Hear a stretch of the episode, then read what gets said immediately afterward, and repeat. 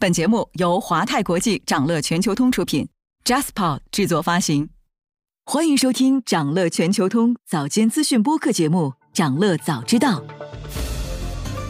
各位投资者，早上好！从华尔街到中环，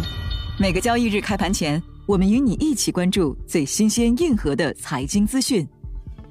每期节目，我们会挑选一个全球最值得中国投资者关注的热点事件。为你从更多视角拆解它可能对市场带来的影响。今天我们关注的是美国二月份的 CPI 数据，以及美联储接下去可能的加息路径。总的来说呢，二月的 CPI 同比增长百分之六是符合市场预期的，但是核心 CPI 的环比增幅达到了百分之零点五，是近五个月来的最高水平。那这说明，在美联储为放缓经济增长努力了整整一年之后。虽然通胀有所放缓，但仍旧粘性十足。现在的通胀率仍然是联储目标百分之二的三倍。那么，到底是哪些因素造成了通胀的粘性呢？我们一起来看。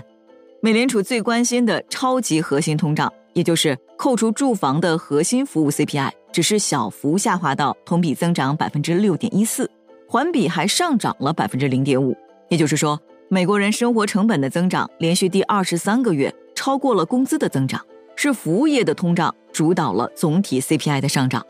而在服务业中，住房继续成为通胀的主要推动力，这部分指数贡献了超过百分之七十的月度增长，其中二月租金通胀同比增长了百分之八点七六，二月住房通胀同比增长了百分之八点一零，双双创下年内最高纪录。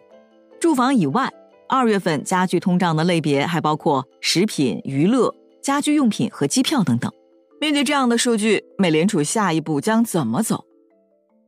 事实上，在硅谷银行和其他几个银行倒闭后，美联储已经陷入了尴尬的境地：一边要抗击高通胀，一边还得抚慰金融稳定方面的创伤，也就是需要在稳住银行业风波的同时，继续抑制通胀。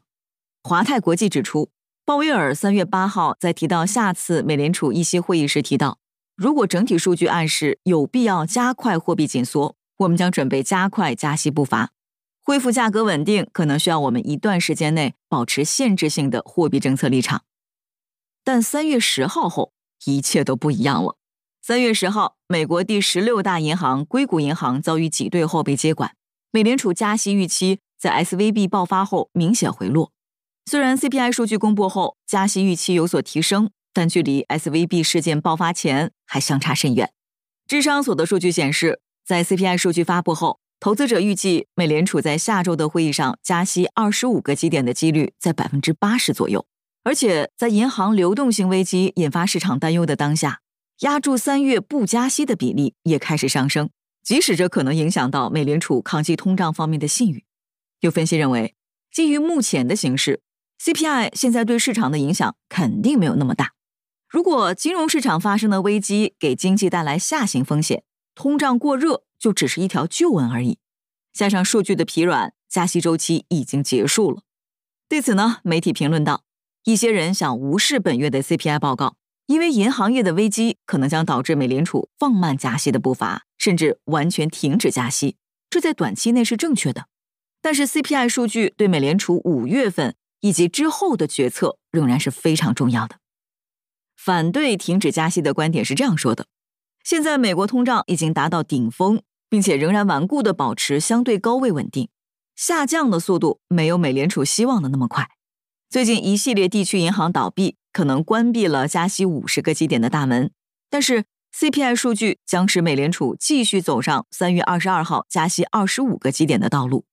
贝莱德的投资官也说，美联储的工作还没有结束，毫无疑问。金融稳定担忧是投资者需要密切关注的一个问题，但是如果最近的银行业救助举措缓解了忧虑，那么通胀压力可能再次成为主要担忧。一些人担心，如果美联储坚持原来的加息路径，可能会有更多银行倒闭。美联储的首要任务是确保银行业的健康和稳定，而银根放松会在多大程度上导致通胀压力偏离轨道，就成了一个未知数。对此，华泰国际认为，短期来看，现阶段金融稳定对美联储更加重要。三月 FOMC 加息幅度取决于美国中小银行挤兑的后续进展，具体幅度取决于未来七个交易日中小银行挤兑如何演变。那更中长期来看，当前利率的绝对水平仍然较高，随着通胀缓慢回落，实际利率上升，预计将继续拖累居民消费和企业投资，还可能推升企业破产概率，从而为实体经济降温。那么，联储加息路径的变化可能给资本市场带来哪些影响呢？瑞银的投资官说，他们对二零二三年剩余时间的股票市场前景持谨慎的态度。尽管债券收益率出现下降，美联储也可能选择相对宽松货币政策，这些都会给股市带来部分缓解。但是，高估值和盈利预期下降，还有美国经济衰退的可能性增加了。而如果美联储收紧政策，市场对投资者的吸引力也一样会下降。想了解更多新鲜资讯，与牛人探讨投资干货，现在就点击节目 show notes 中的链接，进入掌乐全球通 app。